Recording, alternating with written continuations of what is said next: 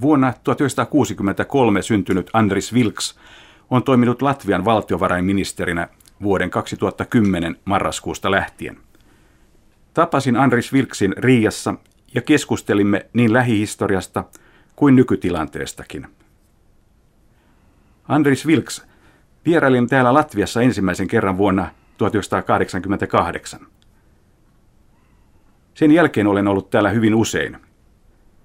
Vuosien 1988 ja 1991 välisenä aikana vietin täällä yhteensä noin puoli vuotta.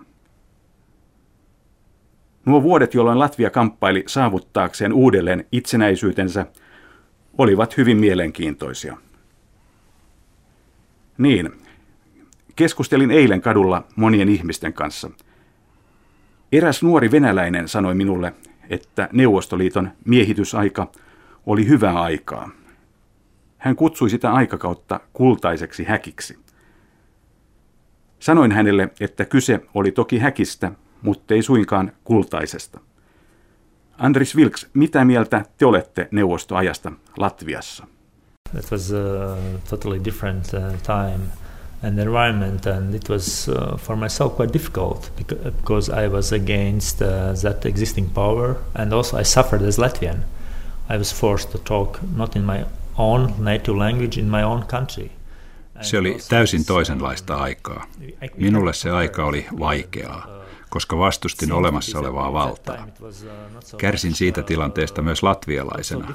Minut oli omassa maassani pakotettu puhumaan jotain muuta kuin omaa kieltäni. Me emme voi verrata sitä aikaa tähän. Voi vaikuttaa siltä, että eläminen oli helpompaa, jos vain eli ajattelematta. En voi kuitenkaan sanoa mitään positiivista siitä ajasta. Itsenäisyyden uudelleen saavuttaminen oli todella tärkeää. Jos olet alistettu omassa maassasi, niin miten voisit hyötyä siitä tilanteesta? Aika, jossa nyt elämme, on monella tavoin monimutkaisempaa, mutta nyt elän omassa maassani. Myös taloudellisesti neuvostojärjestelmä oli kummallinen.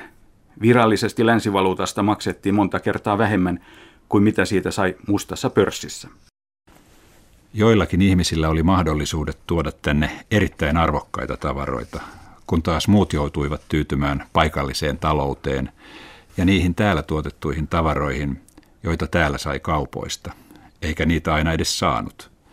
Täällä oli usein pulaa monista tavaroista. Se oli todella kummallinen tilanne, ja se oli osoitus kaksinaismoralismista. Ajattelevan ihmisen oli hyvin vaikea elää sellaisessa yhteiskunnassa. Se oli keinotekoinen yhteiskunta. Tänään Pohjois-Korea on esimerkki sellaisesta yhteiskunnasta. Se on pahin esimerkki sellaisesta, kun taas lievempänä esimerkkinä voidaan ehkä mainita Valko-Venäjä. Puhun nyt valtion valvomista yhteiskunnista, joissa ihmiset voivat hyödyntää vain joitakin oikeuksia ja mahdollisuuksia.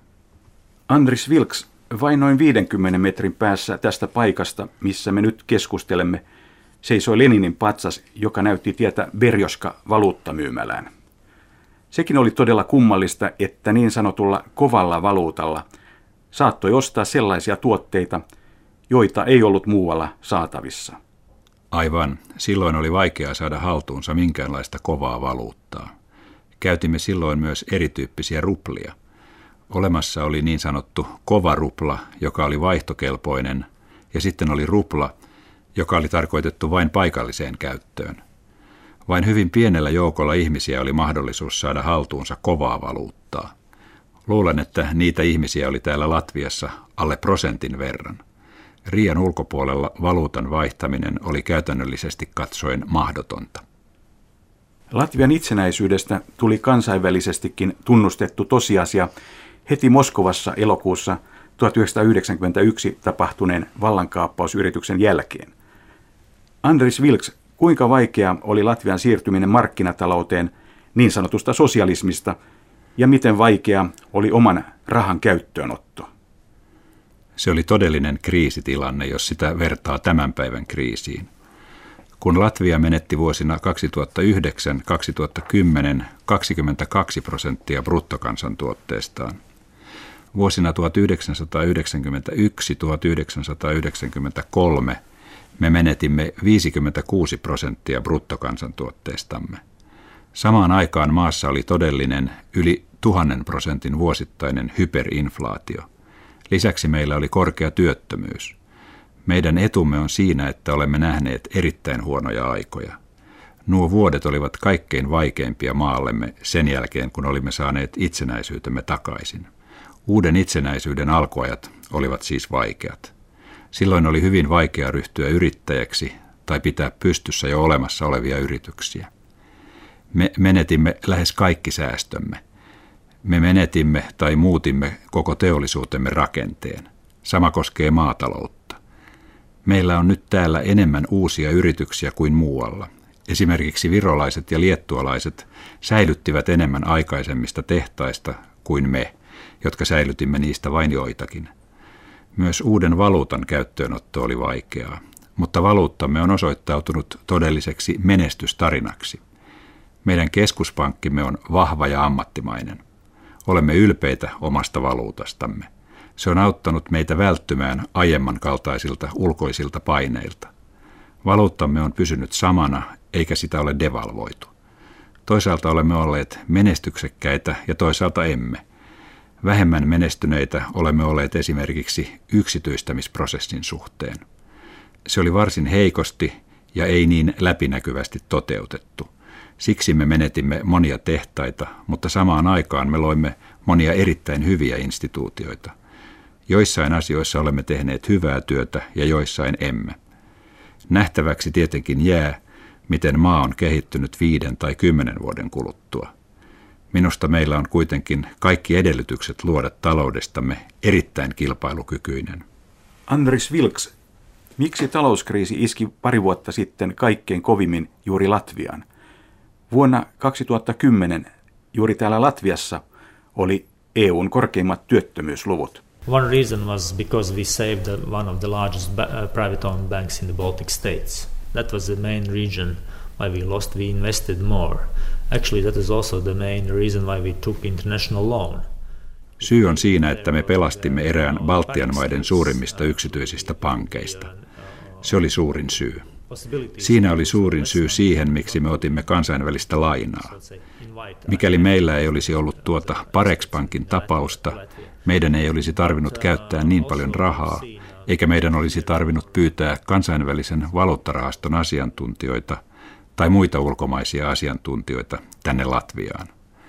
Mutta sen lisäksi täällä tehtiin muihin maihin verrattuna myös vähemmän vastuuntuntoisia poliittisia päätöksiä. Täällä ei onnistuttu luomaan ylijäämäisiä budjetteja, samaan aikaan kun kulutusbuumi oli todella voimakas.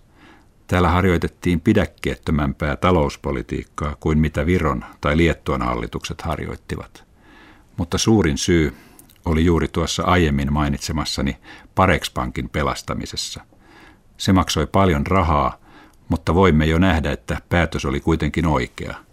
Luulen, että parin vuoden kuluttua nuo pankit voidaan myydä ja silloin valtio saa rahansa takaisin. Andris Vilks, te siis arvelette, että pahin on jo takanapäin? Ehdottomasti. Pahin on jo ohi, koska tällä hetkellä Latvian talous kasvaa tällä vuosineljänneksellä 5-6 prosenttia. Nousua tapahtuu koko teollisuuden alalla. Myös kotimainen kulutus on kääntynyt lopultakin nousuun. Vienti vetää vahvasti – Työllisyys kohenee nopeammin kuin olemme osanneet odottaa, ja samalla työttömyys laskee nopeammin kuin olimme odottaneet. Verotulot kasvavat nekin nopeammin kuin olimme arvioineet. Olemme muuttaneet teollisuutemme rakennetta. Kuljetusala menestyy sekin melko hyvin. Osaamme nyt hyödyntää myös aiempaa paremmin EU-lta saamiamme tukia. Pidämme myös julkiset menot aiemmalla tasolla. Olemme vähentäneet valtionhallinnon palveluksessa olevien ihmisten määrää noin 25 prosentilla. Mitä tuottavuuteen tulee, me olemme nyt paljon tehokkaampia niin yksityisellä kuin valtiollisellakin sektorilla. Me olemme nyt monia muita maita paremmin varautuneita mahdollisten vaikeuksien varalta. Teidän pohjoinen naapurinne Viro liittyi euroalueeseen tämän vuoden alussa. Oliko se järkevä ratkaisu? Se oli virolaisilta oikea päätös ja se tehtiin oikeaan aikaan.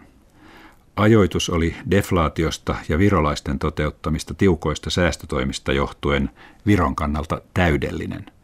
Viro toimii esimerkkinä myös latvialaisille ja liettualaisille. Latvialaisten on vaikea välttää samoja ratkaisuja.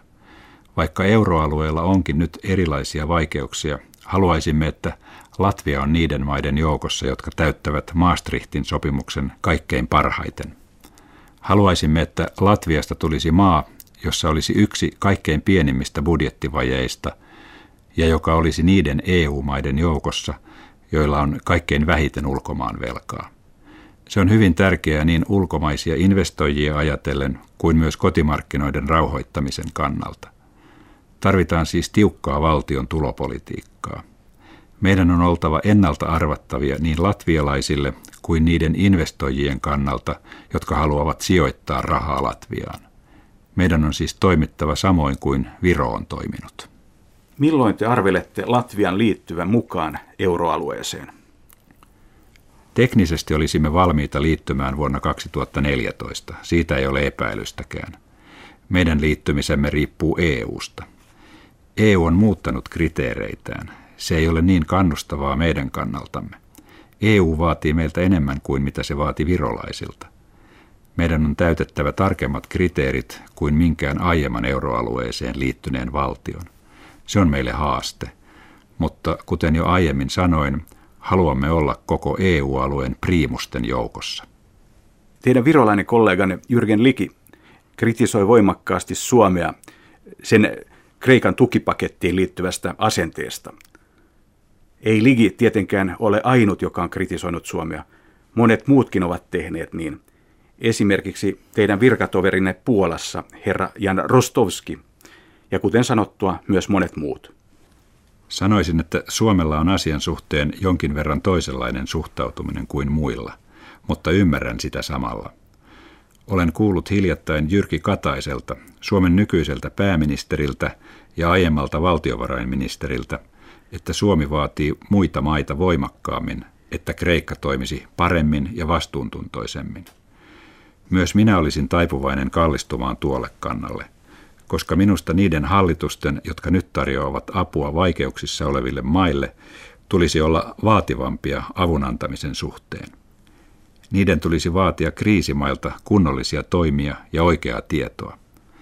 Tällä hetkellä on melko vaikea ymmärtää, mitä Kreikassa tapahtuu. Puolan valtiovarainministeri Jan Rostovski kutsui Suomen asennetta egoistiseksi Puolan laajalevikkisimmän päivälehden Gazetta Wyborchan haastattelussa. En voi sanoa. Minä en kuulu euroalueen ryhmään. Eipä hänkään kuulu, mutta Puola on nyt EUn puheenjohtajamaa. Niinpä hänet kutsutaan euroalueen maiden tapaamisiin. Minä haluaisin kuitenkin kaiken sen tiedon pohjalta, mitä olen saanut, nähdä Kreikalta rohkeampia ratkaisuja. Andris Vilks, millaisena näette EUn tulevaisuuden? Melko monimutkaisena. Olemassa on kuitenkin vahva tahto EUn puolesta. Lisäksi jäsenmaat ovat paremmin valmistautuneita tekemään tilanteen vaatimia ratkaisuja kuin mitä ne olivat vielä vuosi tai puoli vuotta sitten. Meillä on kuitenkin edessämme tänä syksynä ja tulevana talvena todella haasteellinen aika, ja luultavasti monet maat suhtautuvat yhä eri tavoin ilmaantuvien ongelmien ratkaisemiseen. Mutta minusta tuntuu, että Pohjoismaat Baltian maat, Saksa, Iso-Britannia ja jotkut muut pohjoisen Euroopan maat voivat ohjata EUta oikeisiin ratkaisuihin. Hyvin paljon riippuu siis EUn pohjoisesta alueesta.